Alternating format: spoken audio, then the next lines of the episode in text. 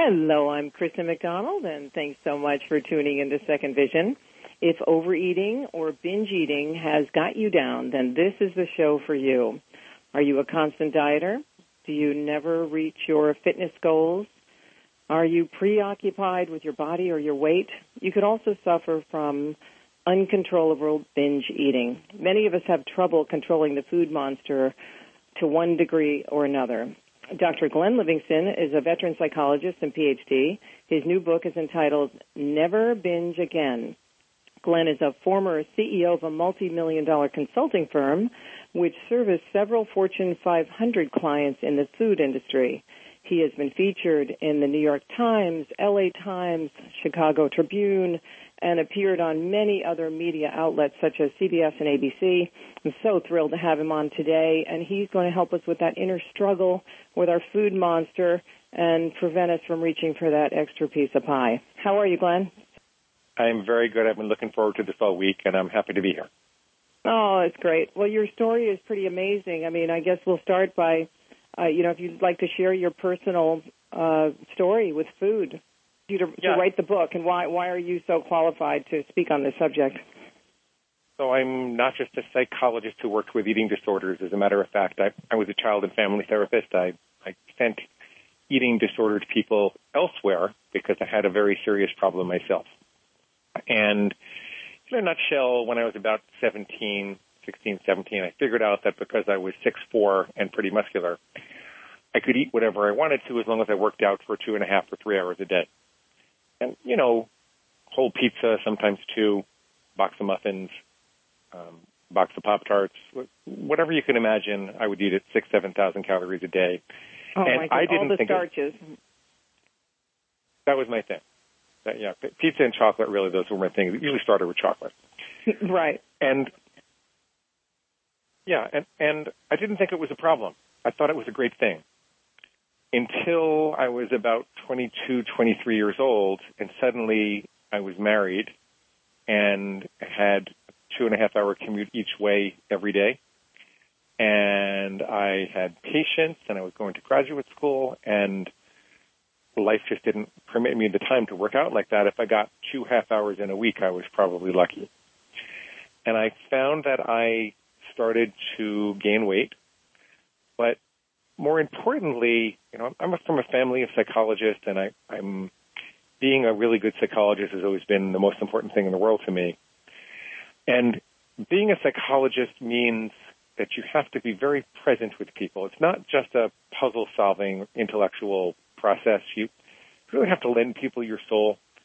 And I couldn't be present. I, I would be sitting with a suicidal client and I'd be thinking about when can I go get a pizza or you know, when, when can I go get some more muffins? Or get to the deli and dislodge my jaw and empty the contents of the tray into my mouth.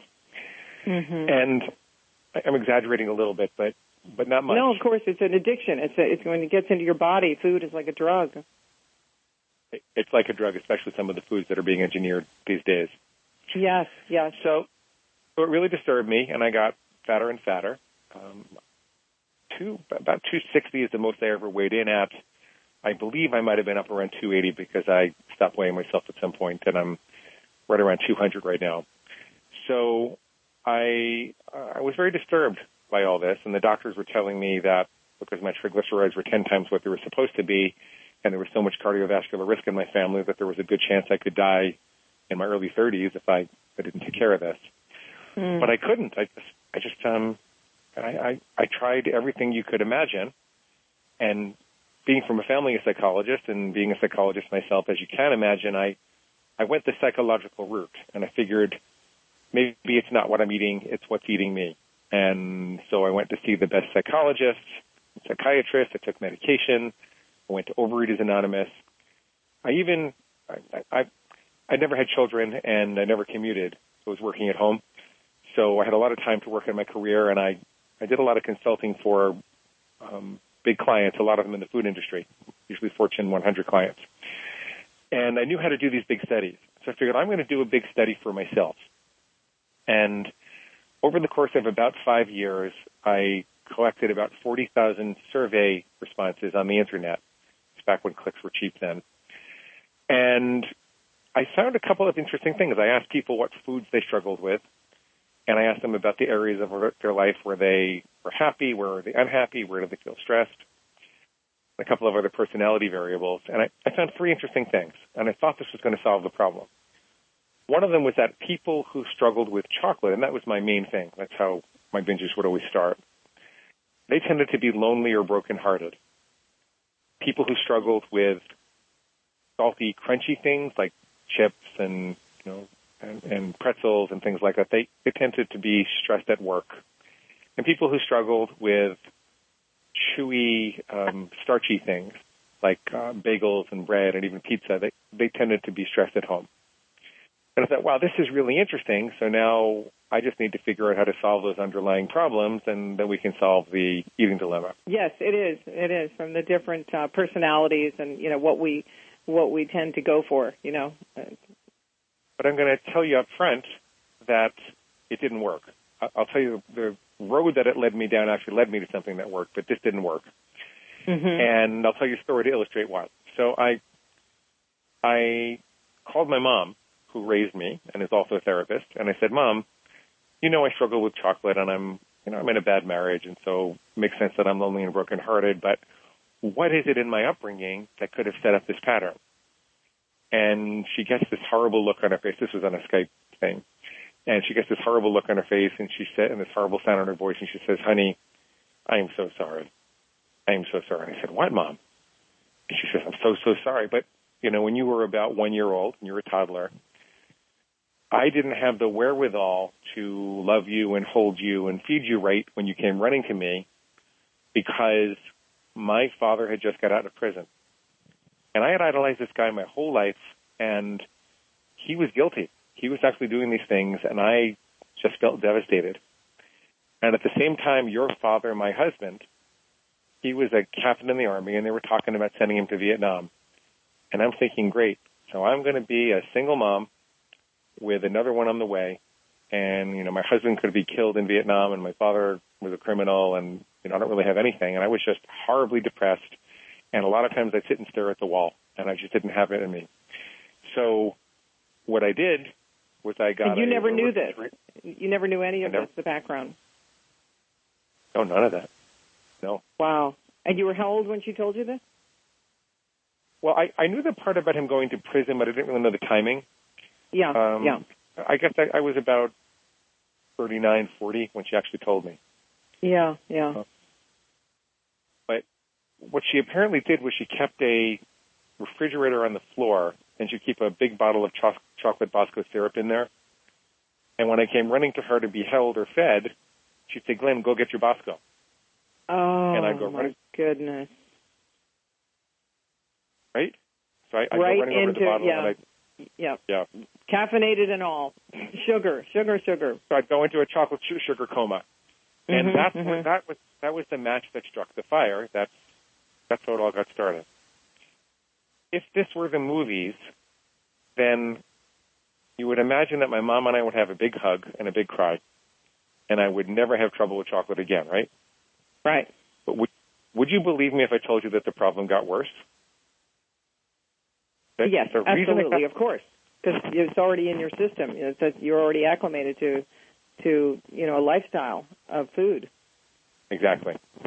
More so than And you'd have to uncover all those, you know, they, like Dr. Bruce Lipton says, so much of our unconscious thinking, you know, is our, our personalities are formed before age five. So that must have been mind blowing for you to discover that. it was pretty mind blowing. But there was this voice in my head that made it kind of use the finding to make things worse. And it went something like this. Hey Glenn, you know what? You're right. Your mama didn't love you enough and she left a great big chocolate sized hole in your heart. And until you can find the love of your life and get out of this marriage, you're just going to have to go right on binging. Let's go get more chocolate now. Yippee, let's go do it. And so what I learned from that was that, first of all, it doesn't really matter what match struck the fire. Once these foods are in your system, they have a life of your own. And I, I thought about all the work I was doing with Fortune 100 food companies and realized that they were engineering hyper palatable concentrations of starch and sugar and fat and oil and excitotoxins and they're trying to hit our bliss points without giving us enough nutrition to make us feel satisfied. Yeah, I was then I reading about it in your book last night. It's really scary. It's really scary, and they get better and better at it, and it's perfectly legal. Mm-hmm. And then the the advertising industry, they package it all up to make us feel like we can't live without it. And the addiction treatment industry says that we can't quit even if we wanted to. The best we can do is abstain one day at a time. So there, there's a perfect storm in our society that really look at what happens on Madison Avenue to women. You know, speaking as a woman myself, you know, from the time you're 13 years old, 15, they have these, you know, in Glamour magazine or Cosmopolitan magazine, they have these models that are that are in their teens, but they're supposed to be in their 20s. You know, you're supposed to live this idea of perfection. You know, and models are about the size of a coat hanger. You know, I mean, they're they're so skinny now. crazy. Yeah, It's really crazy. crazy what they do to all of us. You know, with with advertising. Well, well, well, people think advertising doesn't affect them, but it actually affects you more when you think that because your resistance is down. yes, definitely. And I think there's something like five to seven thousand messages per year that are beamed at us through the airwaves and the internet about food. Oh, and goodness. maybe maybe a maybe a dozen of them are about whole fruits and vegetables. So is it any wonder unbelievable. that yeah Yeah. Well, so so what happened next then? I mean, so so many people think that obesity is genetic, or uh, you know, and there I guess there are many different causes, right? Psychological and genetic. well so I mean you can't argue with the studies that show that there's a genetic proponent to obesity, but Mm-hmm.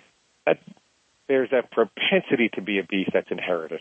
Obesity Mhm. itself, you're not doomed. And if there's a statistical concept called percent of variance accounted for, and so if you look at some of the studies on the correlation between parents and children's weights, well, yes, they're correlated, but it's not a perfect correlation. And if you do the math, you find out that maybe you know 25, 30 percent of obesity is accounted for by uh, your parents' obesity or not. Mm-hmm. And so, yeah, some people some people are dealt a worse hand than others, but the bulk of what happens still has more to do with how you play the cards than the cards that you were dealt. Mm-hmm. So, I, I find that people get stuck and they feel like they're doomed when they had heavy parents, but you're you're really not. And my, my parents had trouble with obesity, and you know, I obviously had trouble for a while, but I'm anything but obese now. So, there's that. So, what, what happened? Congratulations. Thank you. What happened next was that I was coming out of Overeaters Anonymous, and I was reading a lot of alternative addiction treatment literature, and I ran across a guy who wrote a book called Rational Recovery. His name is Jack Trimpey. And he works largely with drugs and alcohol. And I call those the black and white addictions where people can quit entirely as opposed to food where you gotta take the lion out of the cage and walk him around the block a couple of times a day Uh huh. But he had a concept which really flipped my paradigm. And basically, I, I'm, I'm totally paraphrasing him, and, and I don't mean to misquote him in any way, but basically, he pointed out that addiction is seated in the reptilian brain, in the kind of lowest part of our neuroanatomy. And whether you believe that God put it there or it evolved this way, what we know about the reptilian brain is that it doesn't really know love. It knows eat, mate, or kill. When the reptilian brain sees something in the environment, it says, do I eat it? Do I mate with it? Or do I kill it?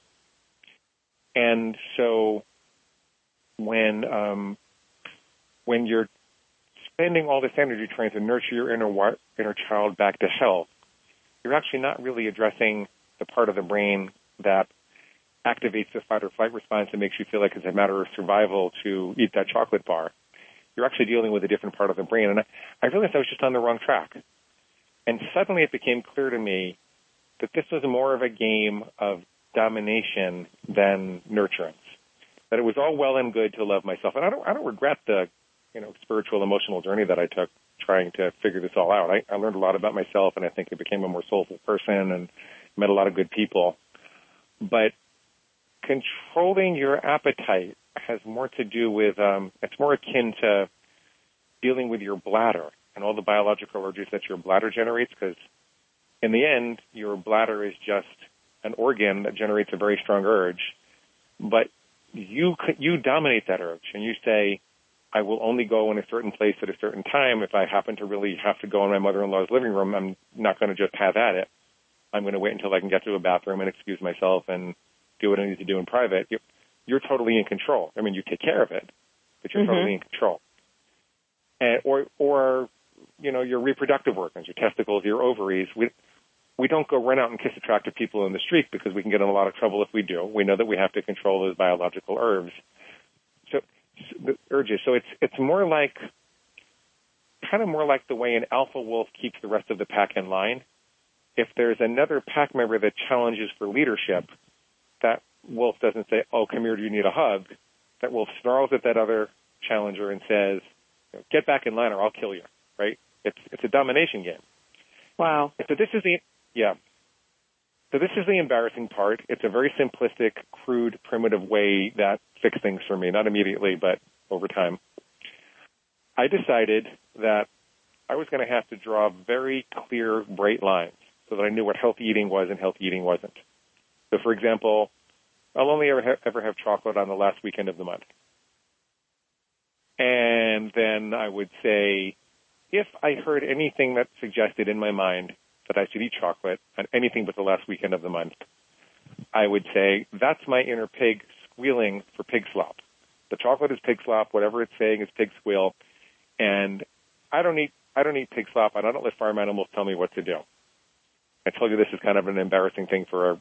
No, no, I, I read all about the pig last night, so it's our listeners. They're new to the pig, but I'm I'm familiar. okay, and, and, and I'm not talking about a real pig, which is a very sweet animal. No, of I'm course. Talking, of course. It, it's a it's a mental construct. It's more like a wild boar.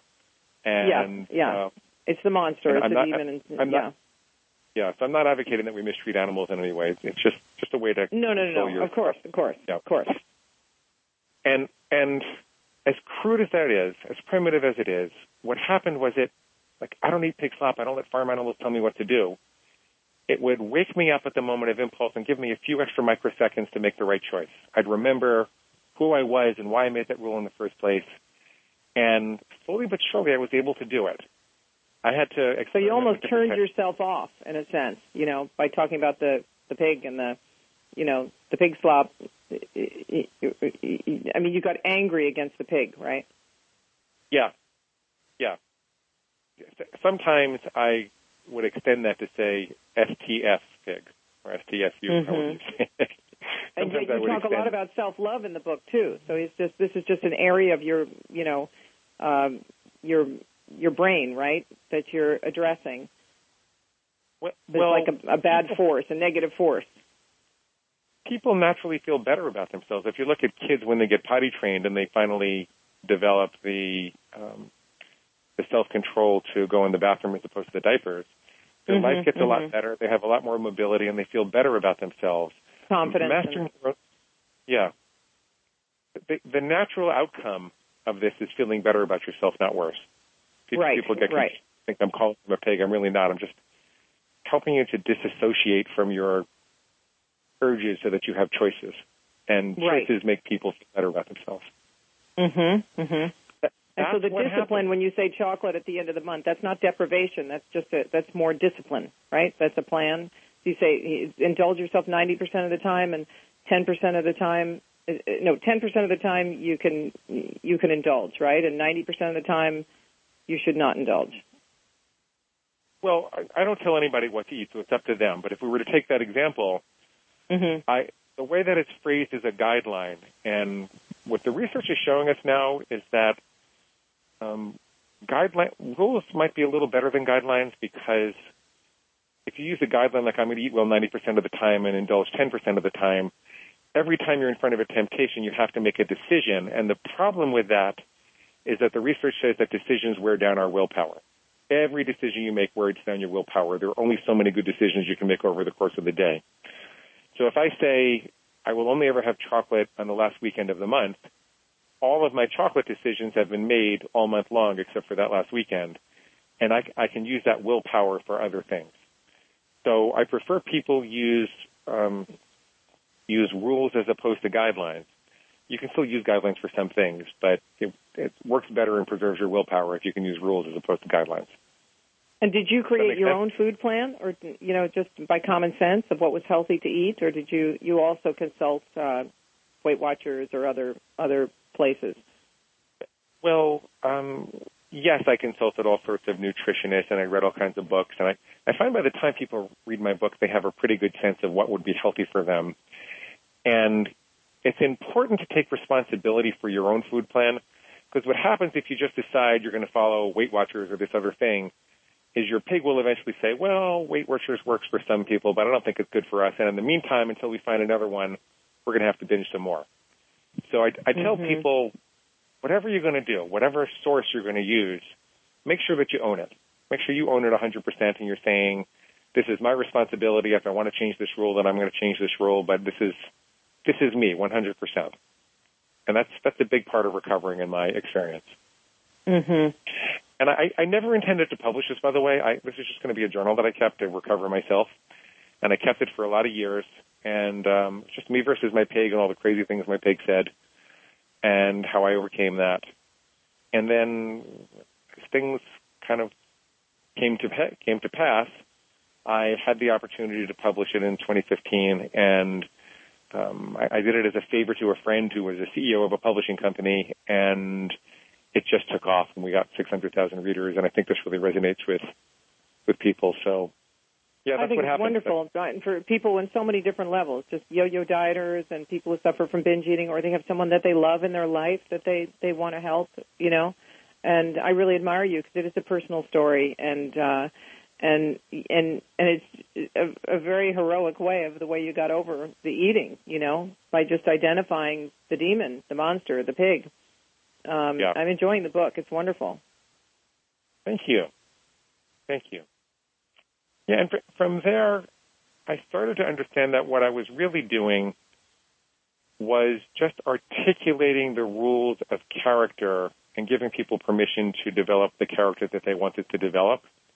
Mm-hmm. Because really, what you're saying when you say, I only ever eat chocolate the last Saturday of the month, or the last Saturday and Sunday of the month, what you're really saying is, I'm not the kind of person who eats chocolate during the during the month most of the time. I only ever eat chocolate on the last day of the month. Or if you say that I only ever have pretzels at a major league baseball game, that's that's the kind of person that you are. And it turns out we make that kind of those kind of rules for ourselves all the time without knowing it.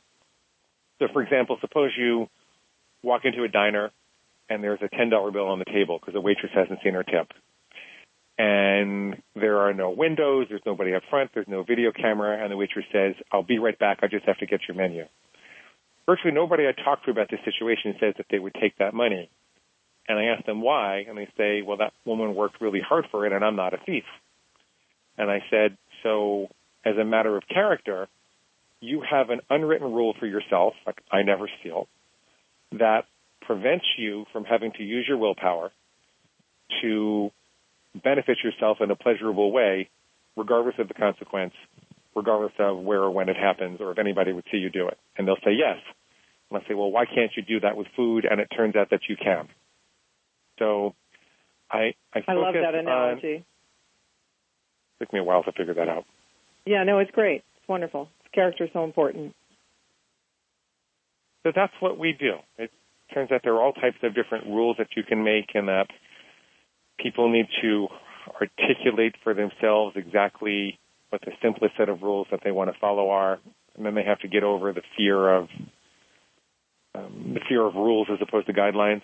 Um, they, they need to be able Mhm. to use words like never and always and understand that you're presenting that to your reptilian brain or your pig in the same way that you would say never to a two-year-old child, like little Sarah, you can't ever cross the street without holding my hand. Never, ever, ever, right. ever, ever. Right.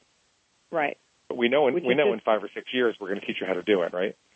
Exactly, and just ingrained in some people.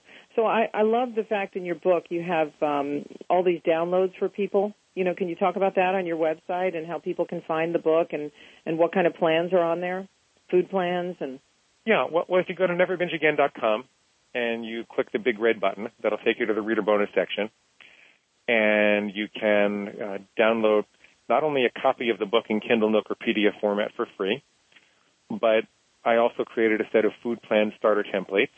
So regardless of the dietary philosophy you want to follow, whether it's you know, whether it's point counting or ketogenic or, you know, high carb or low carb or macrobiotic or whatever it happens to be, there's a, there's a starter set of rules that you can take and modify for your own use.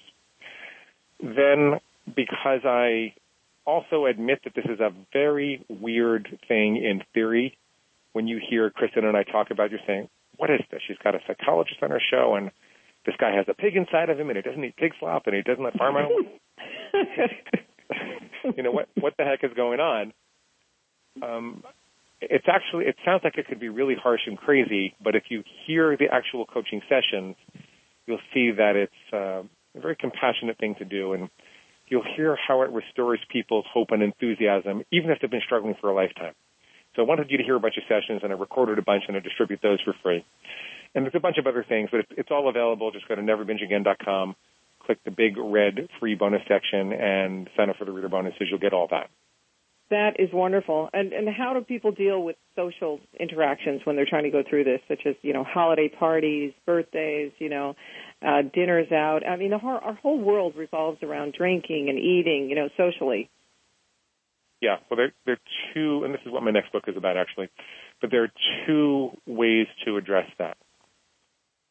One is to recognize that you could loosen up your rules a little bit on Christmas and New Year's or Thanksgiving or really any time you want to, that there's a difference between walking into the party and thinking you're going to follow the same rules you always follow and then losing it versus walking into the party and saying, okay, well, on Christmas I'm going to allow myself one plate of any type of food that I want and one serving of dessert.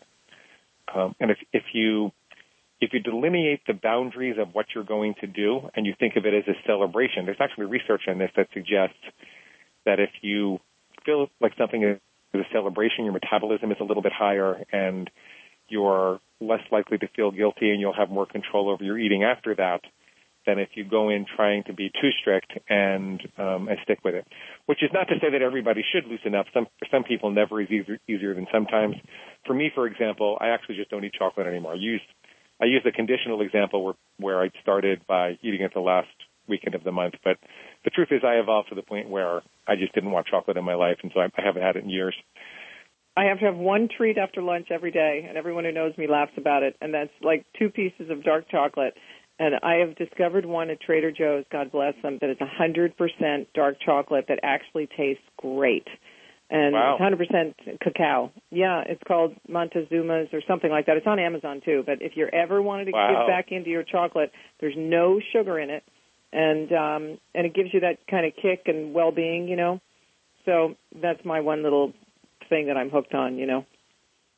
My sister takes out two little squares of dark chocolate from her purse and then she folds it all up and saves the rest for tomorrow. No, I understand some people can't do that. I think I get that from my mother. I also had to go gluten free. I had a different issue with food for years that was undiag- misdiagnosed and was uh, gluten intolerance, you know, which you could do a whole other program on that. But uh, I feel wonderful now because once I got the wheat and gluten out of my life, um, you know, I can eat other things that I couldn't eat before. So, so everybody struggles with their own different food issues, right? So that's that's one part of the social solution the other part is to recognize that, for the most part, the people that pressure you to eat a particular way, uh, the pressure is not as strong as you think that it is. What they're really looking for is they want to know that you're not judging them for how they're eating.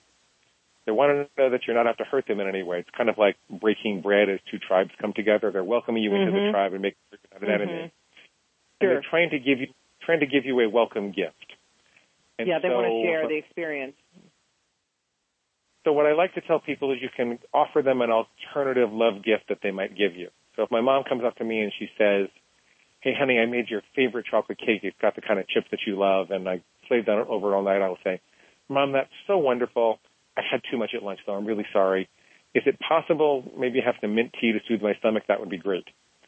You know, I'm giving mom another way that she can love me and feel useful and welcome me back into the tribe.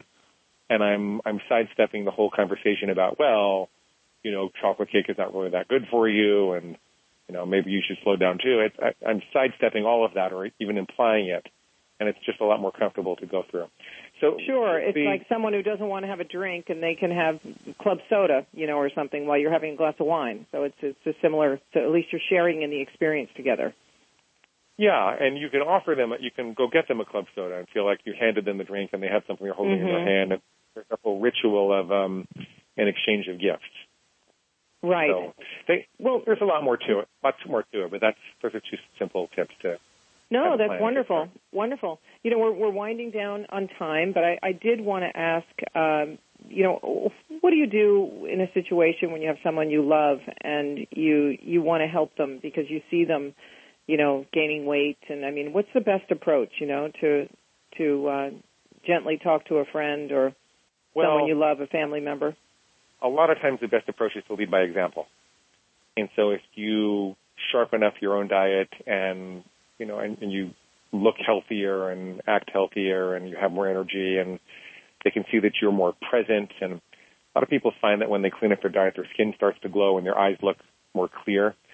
And mm-hmm. the best thing is if, if your friend starts to notice and ask you what you're doing and you come up with one simple thing that they can start, like, like could you come up with one rule that would help you? Like I remember a guy who was 150 pounds overweight, and he didn't want to. Uh, this is actually not someone that I was coaching, but one of my one of my other people was coaching, and he didn't want to restrict any food whatsoever.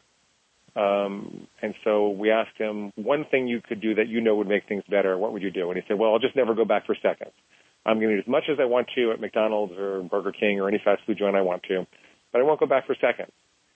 And that just turned the ship around just enough that he got a little bit of results and he got motivated and he stayed with it for a couple of months and he lost like 30, 40 pounds and then he just added another rule and, um, you know, sometimes you have to look for that one small thing. You can't, you can't convince people to go on a diet or that this is a major problem, but you wait till they start complaining about some symptom and you ask them if there's one simple thing that they could do, just one thing that they'd be willing to do that they know they wouldn't fail at, but not going to make them feel deprived. And mm-hmm. you, it's it's like Socrates once said to this traveler, this kid that was traveling who wanted to get to Mount Olympus. He said, "How do we get to Mount Olympus?" Socrates and Socrates said, "The way you get to Mount Olympus is to make sure that every te- step you take is in the direction of Mount Olympus." And sometimes you just got to get people to take that first step. You think of them like kindergarteners, kindergarteners, and not right, like college students. Right. Yeah. Yeah. Right. And hopefully they take the first step before the doctor gives them a warning. You know, there's so many so many terrible diseases associated with um with weight gain, you know. Yes. So the name of your book and your website so we can tell all our listeners and I believe are you are on Audible as well, aren't you? We're at Audible. We have paperbacks if you really want them. You can get the Kindle or the Nook or the PDF for free at neverbingeagain.com, and we'll also show you where to get all the physical copies. Never Binge Again is the name of my book, and the website is neverbingeagain.com. Great, but I'm but I'm just confused though. I thought I looked it up for our visually impaired uh, listeners. Is it not on? You have not recorded it on Audible yet. I have recorded. It, it is on Audible. Oh, it is on Audible. Okay, great. That's oh yeah. Oh, it's on Audible. You know, Great. we, we've sold 2,000 copies on Audible. I think it's crazy. Fabulous. Um, yeah. Wonderful. Well, Glenn, thank you so much. I'm I'm almost finished with the book, and I just love it, and I, I rec- highly recommend it to anyone. And for those of you out there struggling with you know with binge eating or just flip flop dieting, I hope you'll you'll check out Glenn's website, never website neverbingeagain.com, and go get yourself a food plan, especially now before the holidays. Anyway, Second Vision. I'm Krista McDonald, and my guest is Glenn Livingston, and I hope you have a blessed day. Thanks for tuning in.